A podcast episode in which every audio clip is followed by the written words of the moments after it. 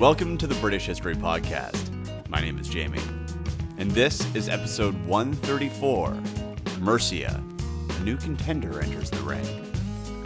Okay, last episode we jumped forward a little bit to take the story of East Anglia to the point where Sigebehrt took the throne. But let's go back about three years, to 628 ish, and have a look at what's going on in Mercia. Mercia, the Midland Kingdom, has been a bit of a backwater in our story so far, but it's about to get more important very soon. So we really should chat about it. So, Mercia, what exactly are we talking about here? Some of you might already be familiar with the Old Kingdom of Mercia through the Staffordshire Hoard episodes, or maybe you know about Offa's Dyke. But let's cover what we know about this kingdom and give a rough outline of where it came from. Part of what makes it so interesting is how mysterious it is. Its beginnings are hazy and semi mythical. Even when looked at in comparison with the other Anglo Saxon kingdoms, they're still kind of mythical. I mean, we know about Wessex due to Alfred and his scribes. We know about Northumbria due to the efforts of Bede. But Mercia? There weren't any scribes writing down the story of Mercia from the Mercian perspective, at least not like some of the other kingdoms had. Basically, Mercia lacked an apologist. Sorry, Bede, but in some respects, that is what you were. For example, look at the free pass you gave Aethelfrith on that business with the monks. So, yeah, no apologist, and really not much of a written record. There's the Hidage, which we're going to get to, but overall, there's just not a ton. But to start with, let's look at Mercia at its most basic level. And when we look, the name itself is a Latinized term for the name of the Old English Kingdom, and the name roughly translates to the border people. But what were they bordering?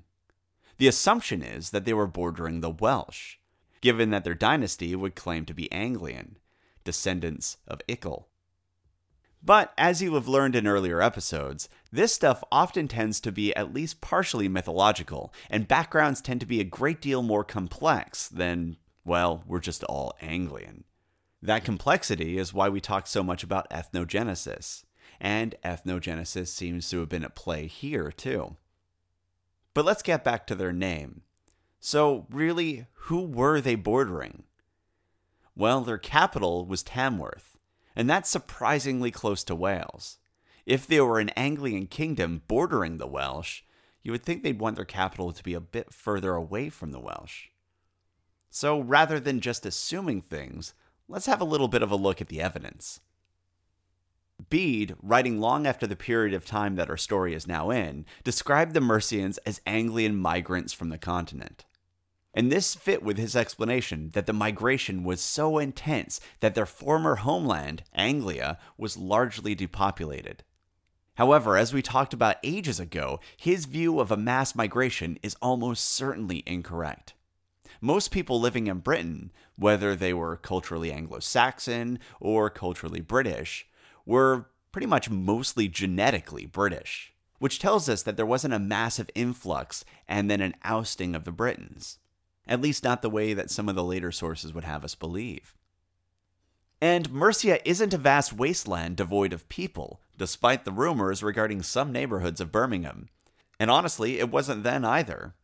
So, given that the mass migration and displacement theory is all but debunked, and the fact that people have lived in that region for millennia, why do we have this concept of an Anglian kingdom? Well, Bede was almost certainly looking at the kingdom of Mercia from his 8th century vantage point and making certain assumptions about them.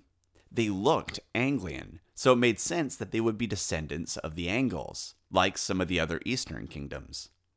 And he didn't have the benefit of our modern understanding of how culture and ethnic identity is developed. The decision to dress and speak in a certain way isn't genetically encoded. You aren't born with a certain accent but rather it's something that comes about socially. We don't need to go into it all over again, but these people almost certainly looked Anglian by the time of Bede. But that had more to do with the state of social codes, pressures, and general fashion than it had to do with someone's mitochondrial DNA. However, it does tell us something. When we look at the fact that we see Anglian clothing in Mercia as early as the 5th century, And even when we look at place names, we see a Germanic trend. What we're learning is that this Marcher kingdom, which stood as a sort of middle ground between the Romano British West and the Germanic East, had contact with their neighbors, and was, at the very least, being influenced by that contact. Genetically, we know that the Brits weren't ejected from their lands the way Bede would have us imagine it, but the Anglian influence within Mercia cannot be denied. So Mercia were definitely the border people. But we shouldn't be too keen to assume that that name initially reflected a bordering with Wales. It might have, just as easily, been a bordering with the Germanic kingdoms of the East. Interesting, right? And while we're talking about foundational matters, Mercia has its own creation myth, just like Wessex and other kingdoms do. In fact, by the time of Bede, the Mercians were claiming to be related to famous Germanic heroes. Naturally. But really, when you have the lines of Kent and everyone else claiming to be connected to friggin' Woden, you might as well join in. But even before all that, we had the foundational myth that was told to us in the life of St. Guthlac, who you might remember from the Staffordshire Hoard episodes. And it's there that we're told that the kingdom was founded by Icel. And we're not given details about this foundation, but my guess is that in order to get his Werod to stop calling him Icky, he decided to conquer a kingdom. Sort of like an earlier version of William the Bastard going to extreme lengths to get a new nickname, William the Conqueror. So, Icel. I won't call him Mickey anymore. The current thoughts are that he established the dynasty somewhere in the middle of the 5th century so pretty early on in the migration period. And since Mercia is landlocked, if Icel was Anglian, he would have had to have come inland from one of the Anglian kingdoms. Some scholars point to East Anglia as the point of origin for Icel, and, I love this term, the Iclingas, the descendants of Icel. And to be fair, I use the term foundation myth, which might give you the impression that this didn't happen. But Icel very well could have been the first Anglian king of Mercia. It's hard to say for sure, though, which is why I described it as a myth. And the other reason why I use the term myth is because Icel is a descendant of, you guessed it, Woden. And here's how mythological these genealogies are Icel's father, great grandfather, and great great grandfather all appear in Beowulf. I'm just saying.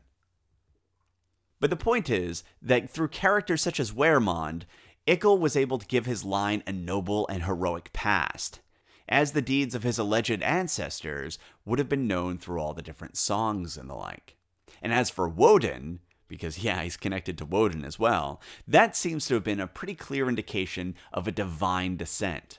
But not all scholars agree on that point, and some have argued that the connection to Woden was more like a connection to an original ruling line that had no divine nature. Like with everything else in this period, there's always room to argue. But the point is that by the time we're seeing the genealogies and myths, it's pretty clear that the Iclingas wanted to go and establish that their founder came from a prestigious line that gave them the right to rule. And going forward in time, we know that Mercia was a kingdom by the time of Edwin, because our favorite vagabond prince actually married Cwenburg, who was the princess of Mercia, while he was on the run and presumably hiding out in the court of King Churl of Mercia. And with her, Edwin had two sons. Now, Churl, who is this guy? Well, it's hard to say. He doesn't appear in the genealogies, which is strange because his predecessor, Pibba, was the great great grandson of Icel. But Churl seems to have come from nowhere. Henry of Huntingdon tells us that he was a kinsman of Pibba, but not directly on the line. But whatever the case, he only really ruled for about 10 years. And his short rule might have been helped along by Aethelfrith, if you know what I mean. But even after that, Edwin ended up setting aside his daughter, and no descendant of Churl ended up ruling in Mercia. So he wasn't that important of a king from our perspective. And it's possible that his name in the histories is sort of a cruel nickname, since Churl is an unusual name, and basically it's like calling him King Farmer or King Hillbilly. So, Churl is largely a non issue for us and he was followed by King Eowa, who is the son of Pibba. So it looks like after that strange blip on the genealogies, we're back to the direct line of Icel. And it looks like during this period, Mercia was somewhat under the thumb of Northumbria and their powerful king, Edwin. So maybe calling Eowa a king is being kind of generous. Furthermore, we're not entirely sure if he ruled alone, or if he had a joint kinship like that of Kent or East Anglia. It's hard to say for certain, but some scholars have argued that Eowa shared his duties with his brother, a name that might be familiar to you. And if he isn't now, he will be. A man by the name of Penda. So that's a rough outline of how we ended up in our current situation with the ruling class. And what about the kingdom that they ruled? Mercia, if you have an image of it in your mind's eye, it probably encompasses a very large section of land, basically all of the Midlands. But it wasn't always that way. But that being said, already at our point in the story, they were getting pretty big. So, how did they go about that? Well, the way any hegemony increases its share of land and power through subprime loans, credit default swaps, and bailouts. I kid, none of these kingdoms were too big to fail. Mercia extended its power through diplomacy and war. And what we think of as Mercia was actually a pretty large group of tribal communities, many of which would have been lost to time if they weren't detailed in the tribal hidage. And many of them, the kingdom of Mercia would eventually dominate. And even within the record of land ownership, we do see that the quote Mercian territory tends to expand. So, does that mean that Mercia was expanding its borders, or merely bringing some existing communities under its control? I mean, it leads to an interesting issue. Basically, what is a Mercian? Is it someone living in the hidage that is demarcated as Mercia? Or were you Mercian once your community accepted the overlordship of Mercia? Or maybe you'd be considered Mercian simply through cultural drift. For example, if your community started to adopt the fashion of Anglian styles and started to identify with your Mercian neighbors rather than your British neighbors.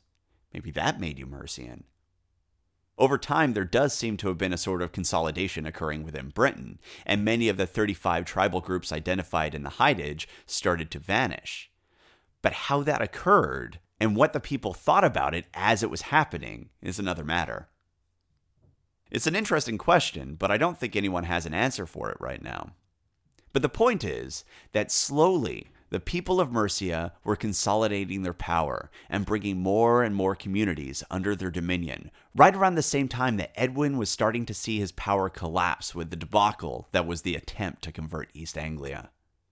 Furthermore, it's giving us the impression not of a firm border between these kingdoms, nor of powerful individual kingdoms that were destined to dominate all British life, but rather small tribal groups that rose in power in their own ways, a landscape that was much more porous than you might imagine, and a growing cultural identity that wasn't at all predetermined. And that expansion brings us to our first battle that Mercia would take part in. Cirencester, that territory that was held by the British until Ceawlin and Cuthwine of the West Saxons came along and took it from them at the Battle of Dyrham in 577. That same battle where they killed Conmail, Condidan, and Farinmail. So Cirencester was a West Saxon territory at this point, and it had been that way for about 50 years. And it was a fairly important bit of land as it commanded the Severn Valley, and like I said, right at our point in history, at about 628 ish, the West Saxons were still holding it.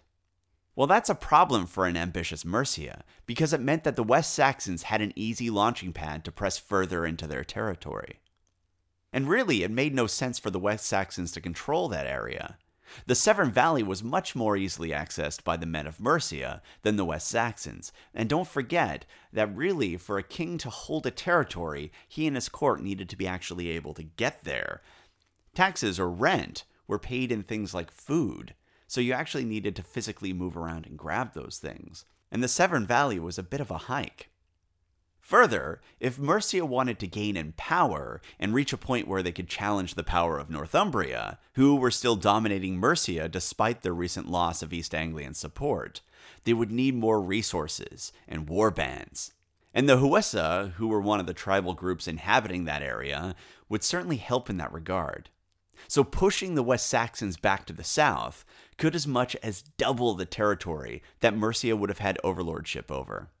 So it was probably a good test balloon, and it would allow them to see if their forces were trained well enough and strong enough to later take on the formidable army of Edwin of Northumbria, should they need to. But there's another possible twist. According to some scholars, the West Saxons were paying Northumbria a rather sizable tribute as a result of their northern domination. And I suspect that's probably the case, too. Edwin was pretty powerful still, and after that brutal response to the assassination attempt that was made by the West Saxons, there were probably some rather significant amounts of retribution that took place. And if that's the case, then the West Saxons were kind of a puppet of Edwin, or at least subject to him. And if Mercia wanted to start to stretch out and expand its power, and take advantage of the fact that Edwin no longer had the support of East Anglia, taking the Northumbrian ally that lay right on their southern border might have been a no brainer. So this might not have just been a sneaky challenge to Edwin's power, it might have been a direct assault. But regardless of what the motivations were, we reach the Battle of Cirencester in 628 ish. Scholars do debate on this one and think that it might have been a few years later. But here we have our first record of Penda leading the war bands of Mercia. And we aren't told much about this battle. In fact, we're told almost nothing, other than the fact that Penda was leading the Mercian army and he faced off with the army of the West Saxons led by Cwichelm and Cynegils. Cwichelm? I can hear you asking if this was the same Cwichelm who ordered the failed assassination of Edwin. And the answer is that is subject to debate. Maybe? Or maybe it was a different Cwichelm, considering that, you know, he was alive. And Edwin didn't seem like he was the type of person to leave someone alive after he ordered his assassination. So that kind of makes you think maybe it was a different Cwichelm. And those West Saxons weren't too original with names, which has led to a lot of discussion regarding genealogies. So it's quite possible that this was a different Cwichelm. And some have argued that he was the son of Cynegils. But it's hard to say. And I know you're dying for some certainty, and I would love to give it to you.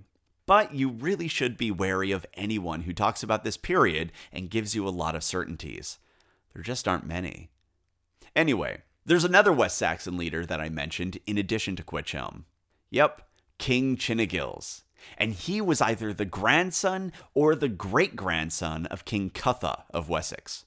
Do you remember him? Cutha was either the son of Cynric or the grandson of Ceawlin. Oh, Dark Ages, you never make anything easy, do you? But the point is that this Cynegils guy was part of the West Saxon dynastic line that stretched all the way back to their earliest beginnings. So this looks like it was going to be a pretty big battle. And it probably was. I mean, you had multiple descendants of Woden facing off. It's going to be a big one.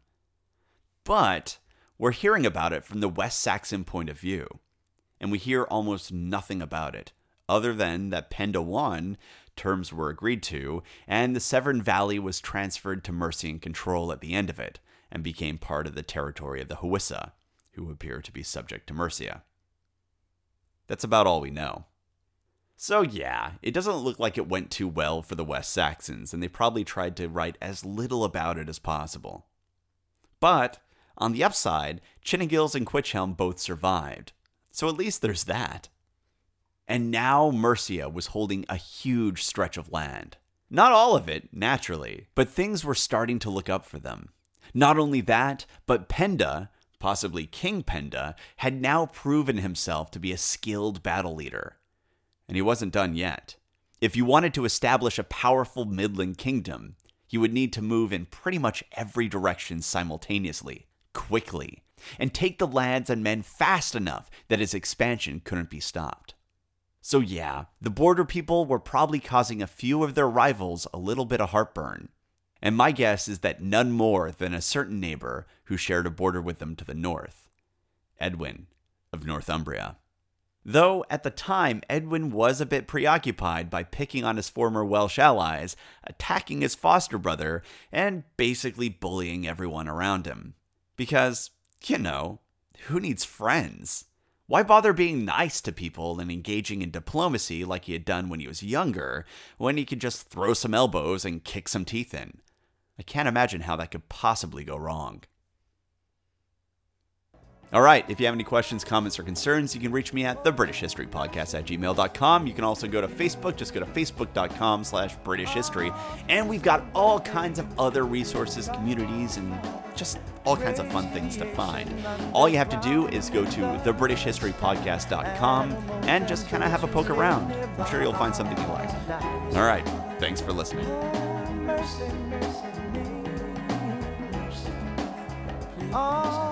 and what they use and wish to be. What about this overcrowded land? How much more we use from man? Can't you stand?